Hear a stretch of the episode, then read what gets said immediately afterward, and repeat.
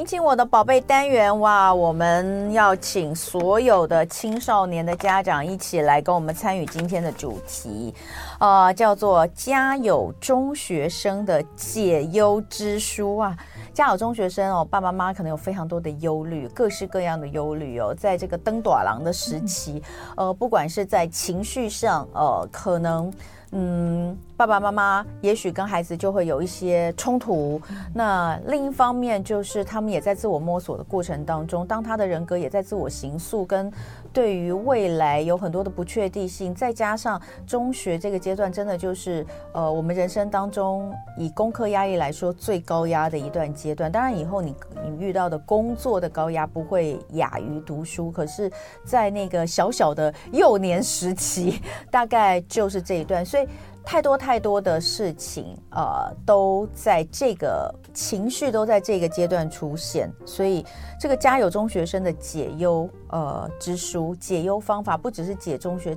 解当然解中学生的忧很重要，但解父母的忧更重要。嗯、所以今天哦，呃，很高兴哦，我们就请到了这个亲职作家，也是这本书的作者尚瑞君老师来到现场，跟我们分享他的作品。欢迎尚瑞君老师。嗯、早安，大家好，我是尚瑞君，很高兴今天来跟大家分享我和儿子一起合写的新书《嗯、家有中学生的解忧之书》。对，因为这本书的作者挂的就是两位哈，尚、嗯、瑞君之外，还有林又亨，对不对？你们家的呃这个公子，但他今天没有来哈，嗯，他在上课，他要上课。他现在在哪里？台大资管系。台大资管系现在是大大一，所以是去年考上。去年考上，对。其实今天呢，就在这个时间点，你知道今天早上六点钟就是今年学测同学成绩发送，所以昨天晚上刚好在跟一些这个家长聚餐嘛，那呃就里面就有一些高三的，就是今年的高三。他们就说，我们就说你们撑着点，再过再过，因为我们昨天吃饭大概六七点嘛，我们就说再过十二小时哦，你们就要接手。然后呃，然后我才知道现在的学测放榜，学测就是考大学的学测放榜。他们是把每一个学生的的的成绩记记记到你的手机手机里面，就是你自己本人哦，对，或者是家长嘛，对不对？就是你当因为高中生大部分都有手机嘛，对，都是他们自己看成绩单。对，然后呢，他们说是六点讲是六点发送，可是有的时候是提早五点多就会知道，所以呢，大家。这个昨天那个晚上可能都睡都睡不太好，都睡不太安稳，然后可能五点多开始，同学们就会群组里面就会叮叮咚咚，你收到了，我收到了，什么什么这样子。我说天哪，我说好，我说这个这个感觉，我当初那天早早上的时候，我们家儿子下来说，妈妈学测成绩出来，我说哦，成绩出来，他就开始跟我讲哪一科考怎么样，哪一科考怎么样，我才。现在我就说，那没有手机的怎么？他说高中基本上不会没有手机。不是，哎，可是还是会有人没有手机。他可能是不是填父母的手机？或者说也许寄到学校，因为像有时候他们现在所有的东西都从网络上进行嘛。对，假设家里真的没有电脑，学校可以提供这方面的帮助。对啊，然后我就我们昨天就在聊说，哎。以前就我那个年代，我考学校看成绩对呀、啊，因为他们是要这样，你知道吗？他们就是还学生们接到了从手机里面接到了自己的成绩之后，要回报给学，回报给老师。所以老师呢，很早就到到学校，可能七点，今天早上七点那些高三班的，对，今天早上，因为他们是今天今今天早上发的嘛，然后呢，今天早上七点，老师们都要坐在那边开始接收学同学的回报，开始看大家考的怎么样哈。然后再进行下一步。我说那真的跟以前好不一样。以前我们是回学校去看成绩单，对，哦，真的是时代变化，时代变化大，大家的压力其实感觉并没有减少，还是一样越来越大。坦白说，我陪哥哥从学车一阶到学车二阶，我觉得那个压力比联考大，因为我们经历过联考嘛。因为联考就是考完一次试就考完了，可是学测只是。第一阶，然后你考完成绩放放榜之后，你看你的成绩，你有没有想要走学测二阶？嗯、那那个学测二阶是可以选六个志愿。嗯，你那六个志愿还会有二阶的考试，对对，那考试有些有笔试、有口试、有面试，然后在这之外，你还有很多的备审资料要准备，要花好几个月时间再去准备二阶的考试。嗯，那嗯，当然有没有可能说二阶考试落榜的？我不确定，可是还是有可能有嘛。可是如果假设二阶没有考好的话，他要考分科，大概只剩一个一个一个多月，会来不及嘛。所以在这种状况下，孩子可能会为了。确保自己不要学车落榜。嗯，前面五个会填他自己很想读的，然后可能相对竞争比较激烈，到最后他可能会保留一个。应该会稳上的。嗯，呃，我听到是填两个梦幻志愿，嗯、然后两个就是很很接近的，嗯嗯、然后两个就是保送，就是就是基本上高分低就的，高分低填的，一定没问题的。但我觉得你说压力变大嘛，我我觉得我觉得讲压力变大不不不至于，但我觉得是时间变长了，确这是确实的。但是他呃至少提供了，就是你可能还有第二次的机会。对，我觉得那个是跟以前不一样，不像是以前这样一次定终身。对对对，那种一次定终身，对于就是呃他可能这种呃。没有，就是经神经没有那么大条的，像我们这种神经比较大条还好，神经没有那么大条的人来说，他可能真的会在那一天他就肚子痛啊，干嘛的哈。对，但是 不管怎么说，还是祝福今天所有啊这个接到成绩的考生都能够是如愿的哦，能够得到自己的成绩。等一下回来我们继续跟老师聊天。今天礼拜二，亲亲我的宝贝单元呢，家有中学生的解忧之书，在现场呢，我们请到是亲子作家尚瑞君老师，刚刚。呃，这个瑞君老师有讲到，就是这本书呢，是他跟他的呃大儿子对好一起来合写的。那大儿子呢，在去年已经通过了这个学测的洗礼，现在已经成为了台大资管系的大一新鲜人哈，应该是蛮开心的，蛮过的哈。对，呃，开开心心。但是呃，你还有老二，对，即将跟我们一样，在明年哈，就是明年的学测，所以就是一关又一关了哈。那呃，当然对于孩子来说。嗯，学测是至少长到目前这么大来说，他遇到最大的一个挑战，对，最大型的考试。对，嗯、所以呃，这件事情哦，真的呃，这本书它是从妈妈跟孩子两个不同的角度角度去看孩子十八年成长的历程。嗯、对，所以。嗯可以跟我们分享一下，就是呃，你们在里面主要想要让大家看到什么？嗯，当初我们编辑找我跟哥哥合写这本书的时候，那时候我的想法是，哎，哥哥，我看过他作文文笔不错，我之前私底下有跟他讲说，你要不要记录一些高中生活？对，他那时候都笑笑跟我说，妈妈你喜欢写就多写一点，我还有自己想做的事。然后那时候听到编辑说，哦，要不要跟盒子合写一本书，呃，出来帮助爸爸妈妈和孩子找寻自己的方向？那时候想说，哦。哦，好吧，不然我问看我们家哥哥好了。嗯，然后问他的时候，他一开始是充满了问号嘛，因为他从来没有这样子专专门写过什么东西。然后我就说，那我们站在一个角度说，嗯，妈妈写的文章去帮爸爸妈妈，那你写的文章去帮助学生去探索他自己，因为毕竟你在国中、高中这三年花了很多时间去探索自己的志趣。那我们合写看看出来帮助其他的家长和小孩好不好？他想了一下就说，哦，好。哦，我觉得蛮感动是，他这个好不是只有答应了好，他真的去做。因为那时候七月我收到这个指令的时候，我们家哥哥在学开车，他已经在寒假的时候考到机车驾照，然后呃七月的时候还要去考报驾训班，那驾训班每天都要去，而且是一个早上的时间。那他早上去开完车回来，下午我们会讨论一下写的方向。他隔天早上就会交一篇文章给我。嗯，他基本上把它当做那个很很认真的把这件事对待他。对，真的，我跟你讲，他半个月就写完，我们半个月完成初稿。而且我跟你说，他们他刚考完试，嗯，这是他记忆犹新，这是他，而且这是他人生中写作文最快的时候。对对对对对，因为 因为作文能力最好的时候，因为他刚考完嘛哈，然后记忆犹新，然后。对那些他自己去探索啊，还有他在呃因数理化设置那些东西学习的东西，他还记得很清楚。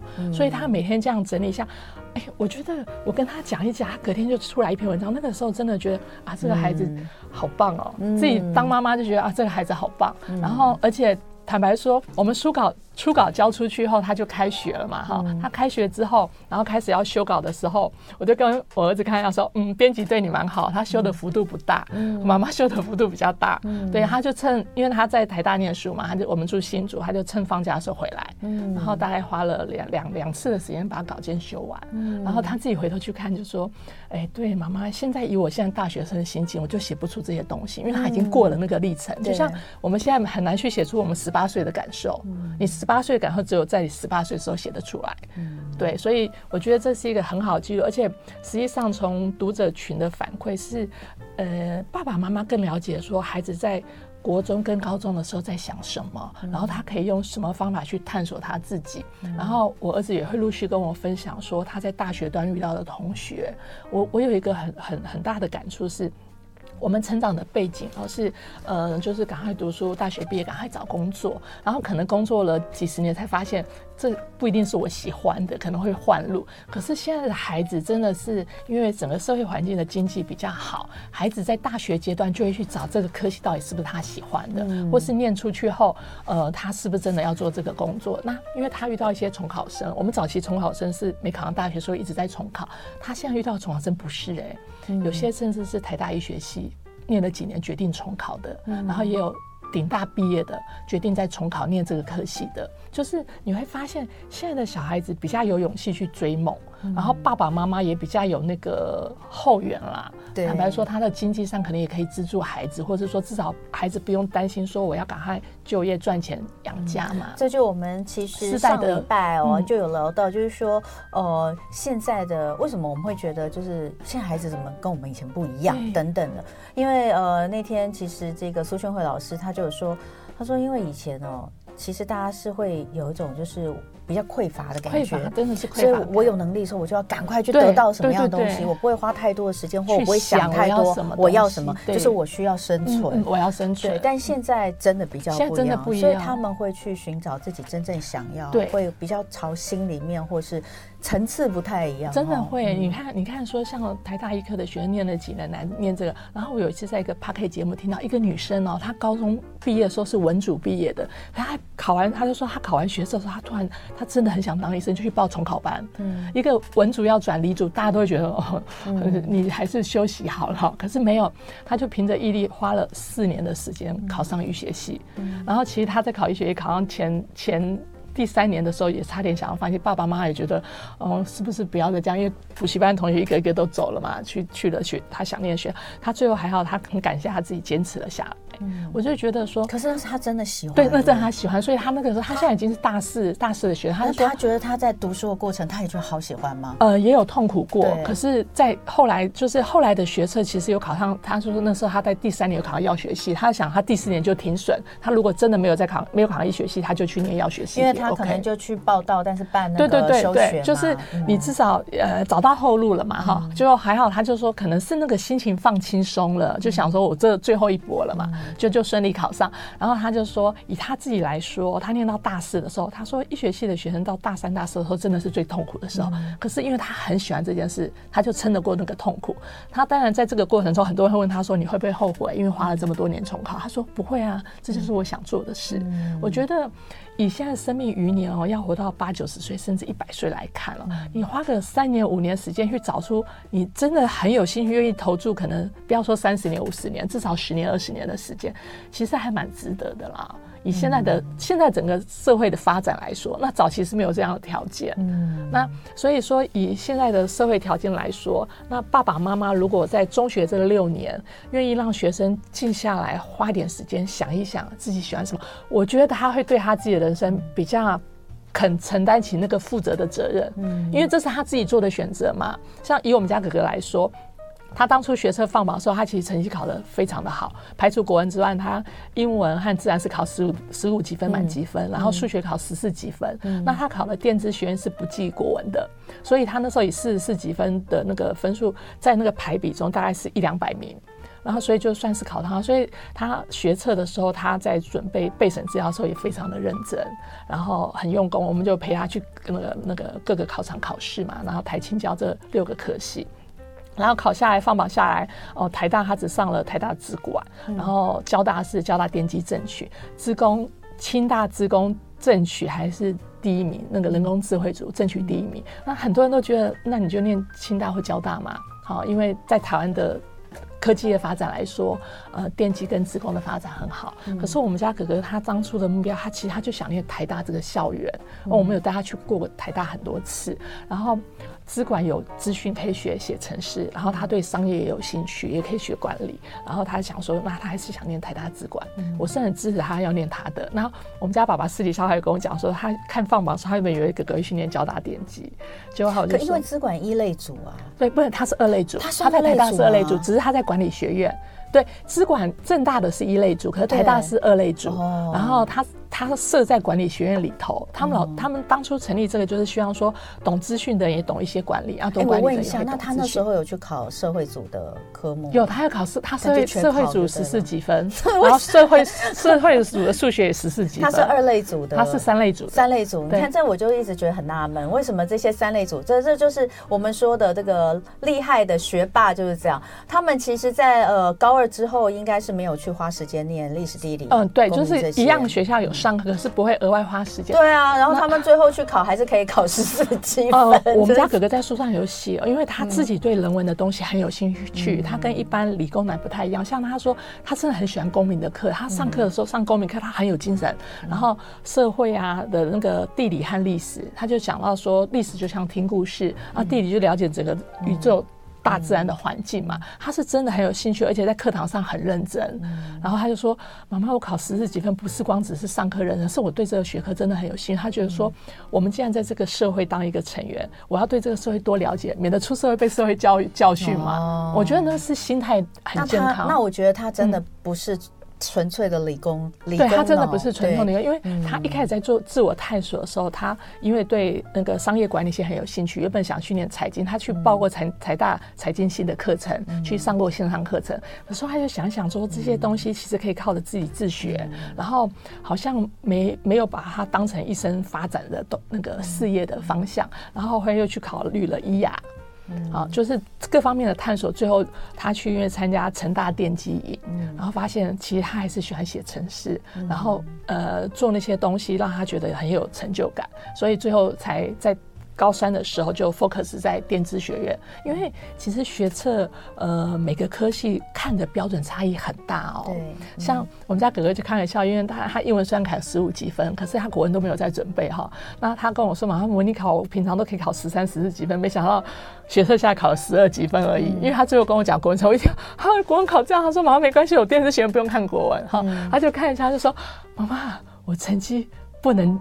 连台大法律系的仪式都过不了，因为台大法律只看两科，就是国英，国英，他要十五级分。所以说，小孩子如果在探索的过程中，知道说你你要考的那四科里头，你要考的科系，呃，可能 focus 在哪一科，你就就先加强那一科嘛。就假设拿到十五级分，那其他就保持在一定的水准上嘛。对对，那所以在整个过程中，当然呃，因为其实你一直都是很温暖的陪伴在孩子身边，所以其实你跟儿子们。的呃关系都很好，对，就是对，所以很好。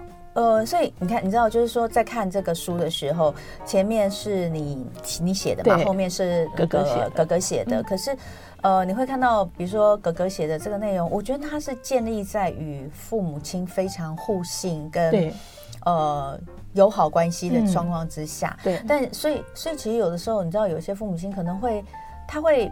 他会不晓得怎么去，或是在很多地方很焦虑，然后甚至是孩子他没有办法跟孩子去好好的讲讲一些事情。比如说在那个过程当中，要是一直以来父母亲其实都有一种呃方向性的引导，就我希望你是读什么，我希望你是读什么。其实到最后，呃，你你你你恐怕孩子心中真正的恐怕也很难听到，对不对？嗯，因为我想给父母的建议，我会觉得说，孩子一旦进入国中或高中的阶段哈，我们就静静在旁边观察。他看他有什么样的需求，然后我们可以跟他聊社会上职业的类别，然后爸爸妈妈做什么工作，或是你亲友圈里头有做什么样的工作，让他对未来有一点想象。然后你不要一直盯着他的功课看，因为其实孩子进入了国中、高中，他也知道念书是很重要的一件事情。只是有时候，呃，他们可能就是以国中阶段来说，国中孩子活在想象的世界中，哈，他会比较。跟现实没有那么接在一起，可是孩子一旦进入高中，他也从想象世界抽离出来的时候，他会知道他在现实世界的位置，他也知道考大学对他来说是很重要的一件事。他需要只是说，我考大学，我想念什么科系，然后我想发展的职业取向在哪里。所以在高一的时候，其实让孩子好好的去探索，参加社团啊，或是去听讲座啊，或是说参加什么营队，我觉得这是很好的一个探索。因为爸爸妈妈当然有一些。想象的职业是觉得哦，比方说呃电子艺呀，大家就觉得收入好嘛，或是主播光鲜亮丽的嘛。可是其实孩子如果真的有兴趣，他自己也会去查询那方面的东西。如果孩子没有兴趣，只是因为很会读书，爸爸妈妈就一定要 push 他往那边走。到后来可能就是他到大学阶段，发现说我还是志趣不合，嗯、我情愿重考。我觉得这个这个可能在拿捏上，嗯、爸爸妈妈就是在孩子的人生路途上尽量站在一个陪伴和引导的立场就好了。他默默的关心他，让他知道说，呃，爸爸妈妈在旁边支撑着你。就像我在书上有提到，我们家哥哥在高三的时候，有一天跟我聊天，就是原本只是闲聊，他就突然说：“妈妈，你知道吗？我最近。”最近去找辅导老师，嗯，然后想哦，很高兴你告诉妈妈这件事情。你知道压力很大的时候，需要找一个专业的人帮助你。然后我们就聊了很多。然后他主要就是因为他对自己课业要求很大，嗯、可是他觉得，哎、欸，我很认真的读书，投注投注的时间进去，可是成绩反应没有赶上我预预期中的好，因为我的目标，我的竞争很激烈嘛。那我们就这样的聊，讲说。那你要怎么样去排解你自己上的压力？坦白说，很多孩子会自我鞭策，可是孩子也很需要自我关怀。对，像我们看得到孩子身体健不健康，可是你看不到孩子心理是不是健康。嗯、所以，我们是透过这样跟孩子交谈，让他心理上的压力可以释放出来。嗯，就是当孩子稳定的力量。嗯，嗯好，所以呃，等一下回来后我们会聊更多。那直播的时候我们也会继续，欢迎大家呃想聊天的爸爸妈妈也可以跟我们一起来聊哦。亲亲我的宝贝单元，今天非常开心，请到亲子作家尚瑞君带来他的新作品《家有中学生的解忧之书》，这是他跟目前，呃，就读于台大资管系一年级的儿子林佑恒一起合写的，呃，妈妈写给妈妈啊。小孩写给小孩哈，嗯、那我们刚刚其实聊到很多，呃，当然就是有有一个蛮重要的事情，其实我们在直播，其实大家大家待会如果有兴趣的话，也可以在我们的节目结束之后再回到 YouTube 上面去看一下，因为我们刚刚这十分钟哦，广告跟这个新闻的。部分我们其实也在跟呃 YouTube 上朋友聊天，聊聊大家的一些烦恼，蛮多的烦恼，真的蛮多。那我们刚刚后来讲到一个分数的问题哈，就是嗯，有有孩子，你知道这。真的什么样的孩子你都担心，好，比如说像我刚刚讲到说，昨天我跟几个家长在聊，他们的孩子也是国中，嗯、就说怎么办？说孩子这这完全那个感觉就完全都不用不担心自己的成绩，嗯、那个成绩考那么烂，嗯、还说没关系，还有人考不及格呢。我说这样还不错啊，呃，然后但是也有孩子就是。考九十九十分还会哭，因为没有考到一百、嗯、哦。别人考的九十几分、嗯、哦，压力也很大，自我要求会很高。嗯、可是爸爸妈妈也说，我们从来就没有要求他。嗯、有没有这种孩子？也有，哦，也有。那像我们家的姐姐是，呃，她确实上了国中之后，成绩差差跟小学差距很大，然后一直拉不上来，嗯、所以就一直哭，一直哭。我们刚开始的时候也从就是也跟她一样很惊讶，哎，怎么会这样？怎么会这样？然后后来就一开始是觉得说，那你是不是这个方法不对？那我们来改方法。可是你会发现，其实不见得有用，真的就不见得有用。我跟你讲，没有，而且也绝对不要觉得自己能够做到的事情，孩子能做得到。嗯，对，对我这也是我在后来的时候发现，就是你千万不要把用自己的标准去要求孩子。对。所以后来就是在一段时间之后，觉得好，这个都没有。我开始就是我只照顾他的心，嗯，因为他已经给他自己太大压力了，对，我就照顾他的心就好。对，所以这时候我会跟他说：“你不要去看分数。”我会跟他讲：“你不要。做你能做的努力。”对，因为他已经国中了嘛，你不要去看别人，对，你不要去看分数。那有些班级本来大家资质就比较好，我我必须要说，有些学校本来比较私校，嗯，他们就是压力比较大，然后他们学的东西就是比较比较超前，对，同学们。通通都是什么各校什么前三名来的，嗯、那你说大家压力当然比较大，嗯、所以不要去比，在一些状况之下，我跟他说，嗯、你就走在自己的轨道上就好，对，对不对？对，这个是一些孩子，但确实也我们就是说在分数跟期待这件事情上面。嗯孩子对自己有分数跟期待，我们我们其实也有我们内心的，是不见得我们能说，有些有说，有些不说。对，你会怎么去跟大家分享这个部分？以分数和期待这两件事上，我在书上写着，会常常让家长跟孩子产生误解的原因，是因为我自己在小学代课端。呃，代课了很多年的时间了，我看到在小学的小朋友哈，常常会很轻轻松松的不去面对他的考试，因为他给你的那个态度就是说，我爸爸妈妈说分数不重要。小学吗？对，小学啊，我只要过得爽就好了。我我我在小学没讲过这个。我我我觉得这是一种爸爸妈妈想要让孩子不要有那么大的压力的善意的好心，可是，在孩子的世界解读里头，因为对小学生的孩子来说，其实抽象的。态度对他来说，态度太抽象，可是分数是很具象的东西。如果爸爸妈妈本着好心告诉孩子说：“我不在乎你的分数”，孩子会觉得说分数不重要，我也不在乎我考几分，反正爸爸妈妈觉得我过得爽就好，我过得开心就好。如果这样的态度一旦形成，其实这个态度不是爸爸妈妈想要的态度。嗯，所以在孩子还小的情况下，不要跟孩子说分数不重要。我们在心里知道说，我们不要去计较孩子分数，可是你要跟孩子讲，考试的每一个分数，它都是有背后的意义的。嗯，因为你考这个分数，那可能代表你会还是不会，或是你是运气好考得好，自己要对自己诚实嘛。可是孩子其实累积了一段学习的历程，到了国中、高中的时候，坦白说，很多孩子在国小成绩很好，一到了高中成绩整个掉下来，是因为他学的东西变得太抽象了，他的脑还没有到那个境界的时候，他不是他不努力，他真的不懂。那从考九十几分的小孩到可能考数学不及格的小孩，其实小孩子心里的痛苦指数绝对比爸爸妈妈来的大。对，真的比爸爸妈妈来的大。他不是不会，他是真的不会，不是他不努力，是他真的就是不会。那在这种情况下，爸爸妈妈可能就像同仁讲说，我们能做的就是做他心理上的支持。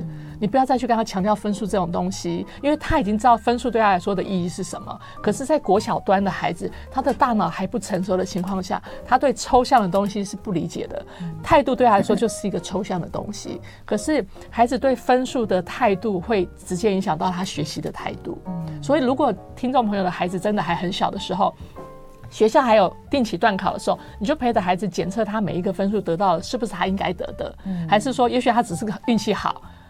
哎，刚好老师出了他会，或是说他因为粗心没有写会，或是说他因为太紧张，各个原因，每个分数背后都有他的意义，在我书上有写嘛。那如果你现在孩子已经到了国中、高中的时候，他已经像高中生已经经过会考的洗礼了，他已经知道考考大型的考试是怎么样。他到了高中，他想读书，他自己就会读书；他不想读书，你在高一让他先摸索一下，玩一玩。我觉得这也是。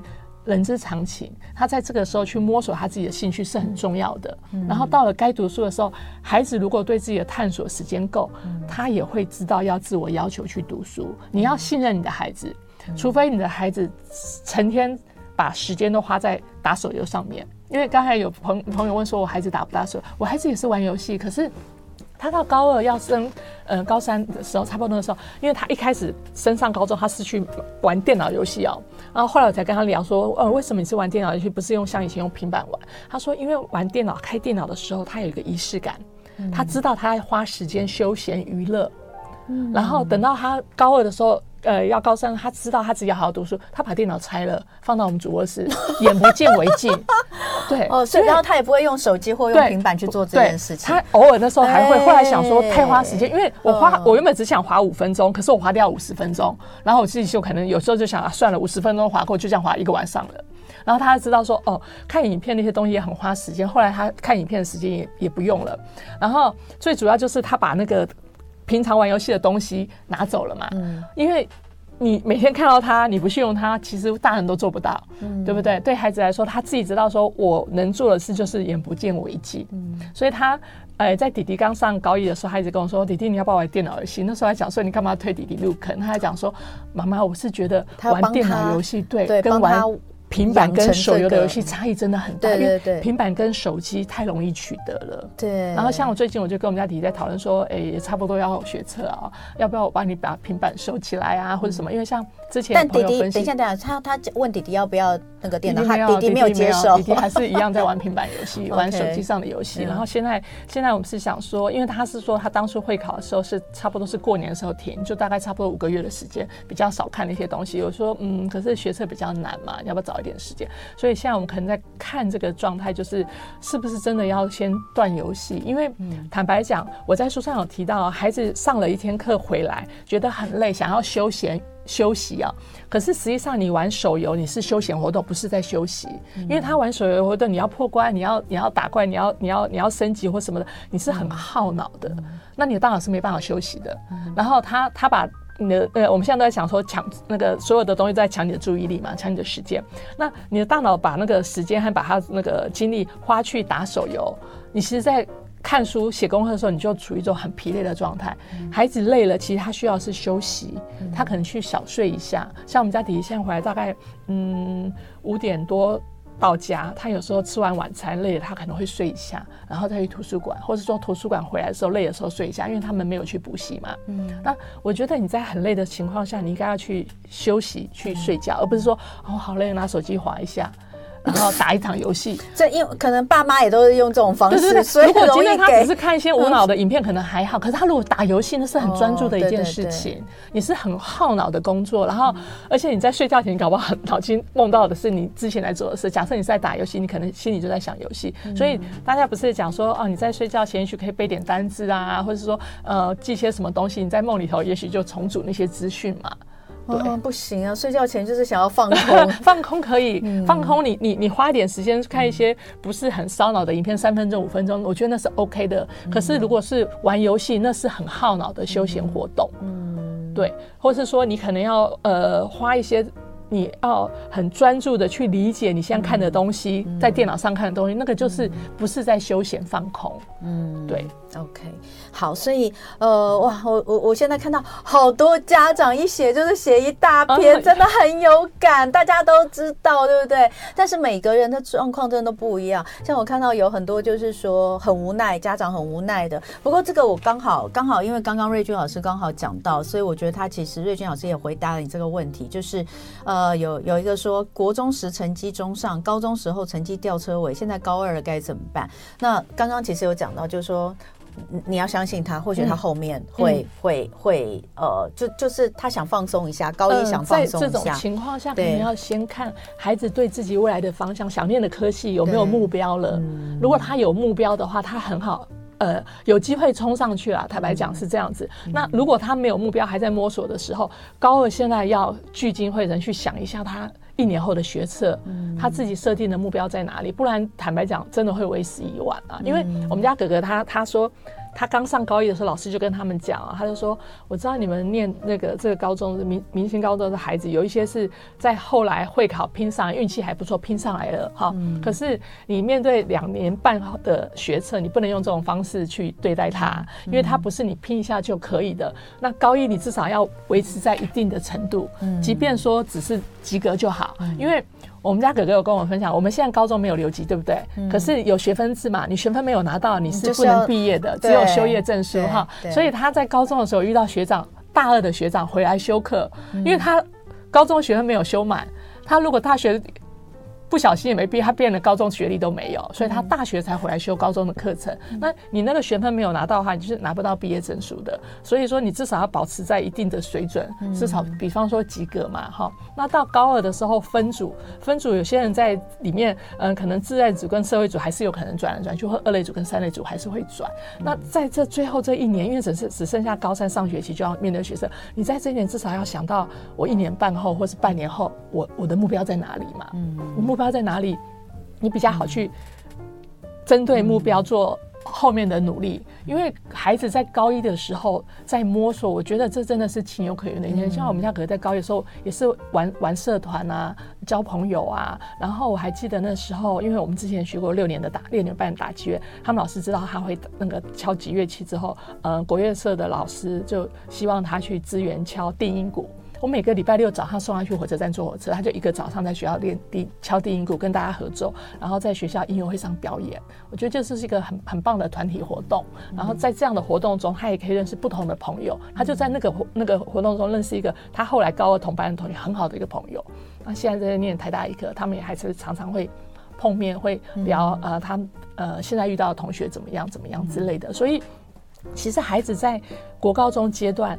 交的朋友也许会陪他走一条一一段长路，所以这其实是还蛮重要的。然后在探索的历程，对自己志趣的探索，然后对学科的探索，或是对未来职业的探索，其实都是很重要的。嗯，对。好，这边呃很多问题哈，大家都各自有各自的这个烦恼哈。那呃，等一下，其实如果还剩一点点时间的话，我们可以讲到一个，这个也是很多爸爸妈妈担心。除了说哦，他们自己可能呃觉得他没有没有方向啦，或者是他他爱玩游戏啦等等啊，这个爱上网啦之外，还有一个就是谈恋爱这件事情，这你们家也有经历的这个事情，而且是在高二的时候，就突然间觉得哦，怎么。办？这样子 会不会？那等一下我来，我们来聊聊看。我们知道你不是你不是不努力，你非常的努力了，嗯、你就不要再给自己这么大的压力。不是人生，不是一定要有一些什么样的，因为很难。有的时候爸爸妈妈就就在那个地方。嗯、如果你的爸爸妈妈刚好又是比较优秀的，嗯、或是我们不要说比较优秀，学历比较高的，嗯、你当然会很想像他们一样。嗯、但不像我们一样，没有跟我们一样又怎样？对啊，对。我每次都讲，以前我们班上功课功课最烂的，现在是我们里面最有钱的。好，我们这个因为聊天就一路聊到那个节目开始哦。呃，我我很开心，今天是是这个尚瑞君老师在这里跟我们聊天哈。呃，聊聊他跟他孩子的一些相处之道，重点是呃，他他家的第。第第一个老大哈，终于在去年呢，就是我们都会觉得你上大学就暂时不干我的事了，就至少到这个地方，他已经进入了这个他所想要的学校，也是一个大家都认为很好的学校，所以出了一本书来跟大家分享。呃，刚刚这个在 YouTube 上很多的聊天的内容，当然这个这个真的聊不完，就随便里面的一一两则留言，我们都可以，我们都可以聊一集哈。那呃，有机会的话，我们可以再聊。那当然，我自己现在在着手撰写的书里面，其实有很大的一段也是讲到，呃，这个孩子在中学时期的一种。对自己的不自信，嗯，我觉得真的不太一样。比如说像瑞君，你你的你的儿子，我觉得他其实再怎么样的迷惘，嗯，他他都他都还他都还有个方向有个定。可是像我女儿，她就是对自己极度的不自信，她没有那么差，她可能就说哦，学业成绩真的是跟以前比有点差，可她其他表现都非常好，我们都觉得我都觉得她是一个超棒的孩子。她为什么可以对自己没有自信到这种地步？那到底是我我我我觉得我也没有逼迫她。什么？就是一个阶段，对，那个阶段会过去的。所以就等待。我刚刚在跟瑞君讲，我说我觉得父母亲要学的是等待。对，就这是我这么多年来最后得到的结论。等待。你在那个当下，你不要那么焦虑，因为他小孩也在那个时间也一直在混乱，他在变。真的，国中的时候真的是孩子成长发育期很混乱的，尤其是女孩子。对，女生更严重。尤其像现在女生对容貌焦虑的那个严重程度，比我们那个时候来的大太多了。然后交友的问题，然后甚至说女生之间的关系的霸凌的问题，他不打你不骂你，可是他就是不跟你讲话，原本是很好的朋友，然后或是说什么这种问题，比坦白说比男生的成长过程中女生要面对的压力。在这方面是比较大的，然后你也不用担心。像刚刚我们看到很多爸妈在担心说小孩子都没有方向。我我老公也常跟我讲这句话，哎，我老公也讲说他怎么到现在都不知道自己要做什么。我老公讲，你如果想要打电动，我也就是支持你打电动。我们都不是那种，我们不是那种就是呃什么那个专制的父母，我们很开明的。你想要那个画画，我们就就去画画，或是你想要去弄社群，你想要去那个当那个对也可以，我们都支持你。但你就你总要想一下你要做什么啊，或。是你不能一天就就是可能一个月两个月又换一个想，然后我就看着我老公说：“你知道你十六你十六岁的时候，你知道你想做什么吗？” 对啊，我们也没那么早熟嘛。他就说十六岁就就念书啊，干嘛？我说对，那是因为我们以前没有那么多 选择，我们没有那么多外界的。我说。他每天都在变，是很正常的事情啊！真的，现在的选择，说实话，真的太多，孩子还不知道自己想要什么。我觉得这也是一个很正常的情况。坦白说，我们在十五六岁的时候，我们那时候除了念书，没有别的选择。我觉得今天瑞君讲到一句很重要啊，时间不够，我们没办法讲谈恋爱，下次再来讲。我觉得你刚刚前面其实一开始就讲到，也就是说现在我们人生余命都八九十岁。对啊，你从八九十岁的人生历程，你往外看，我们花个三五年去探索，又有什么关系？对啊，对不对？嗯、所以前阵子不是一直在讨吵那个什么虎妈，然后小孩逼得很紧。你知道，我就在想，其实其实有那时候有有一些爸妈写出了，我觉得还那就是说，就像你看前面讲，我们现在其实有时候我们也。我们这一代可能也也比较幸运的，也比较努力，刚好遇到了一些机会。我们现在也许我们可以支撑我们的孩子，我们可以支援我们的孩子。嗯、所以有时候你说孩子一定要这么的、这么的压力这么大或这么苦嘛？就在每一个家庭或是每一个每一个领域里面，可可能都不太一样。嗯、但是如果你觉得你。你其实还可以支撑他一下，不是要让他啃老，不是，嗯嗯、而是说我们可以等待他一下。我今天不是他一定要出，一定马上就是要去去有一份多好的工作来赚赚钱养我。嗯、如果不是这样的话，我们就给他们一点时间摸索的时间。对啊，可是，在这样的过程中，孩子真的要花一点时间去了解自己。没错，所以就是要让他去了解，了解他自己。好，那今天跟瑞君聊到这里，家有中学生的解忧之书，邵瑞君、林永亨母子两个人的这个呃第一本合作哈，时报出版，那也推荐给大家，那也呃希望我我现在正在撰写的书。的这个部分，我们真的是往不太同方向，嗯，因为我们养的小孩不一样，但是我觉得有很多的想法其实应该是一样，爱在里面。每个对我我们走过走过的路，其实我我觉得还有很重要一点就是呃。